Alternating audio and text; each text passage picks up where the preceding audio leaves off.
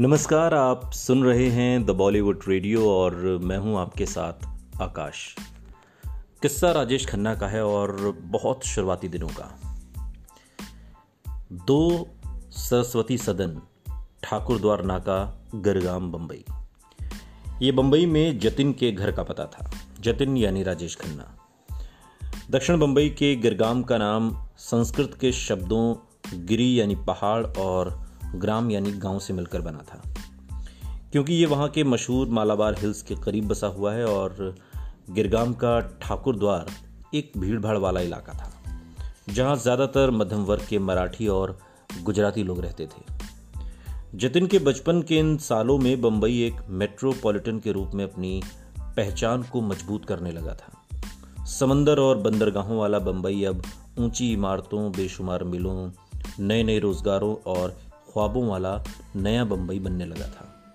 शायद यही वजह थी कि देश भर से लोग बेहतर ज़िंदगी की तलाश में अपने छोटे शहर और गाँव छोड़कर बम्बई आकर बसने लगे थे।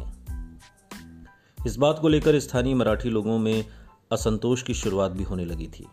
मन में असुरक्षा की ये भावना जन्म लेने लगी थी कि उनके अधिकारों को बाहर के लोगों के साथ बांटा जा रहा है।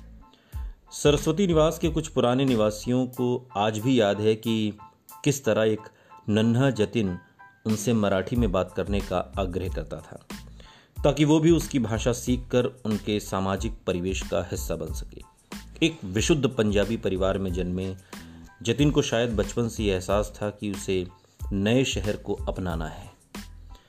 देश की आज़ादी के बाद पहले दशक में बम्बई की फ़िल्म इंडस्ट्री भी तेज़ी से आगे बढ़ रही थी।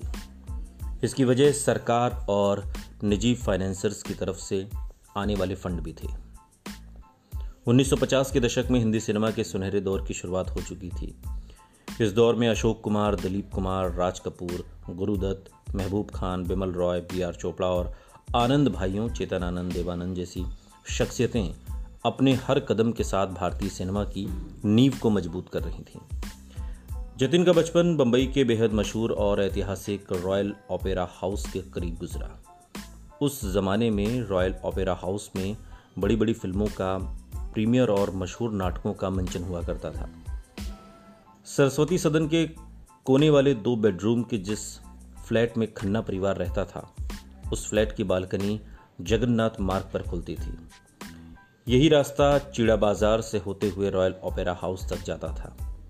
अपने मामा के साथ जतिन अक्सर इस रास्ते से होते हुए ओपेरा हाउस के विशाल कंपाउंड में पहुँच जाता था।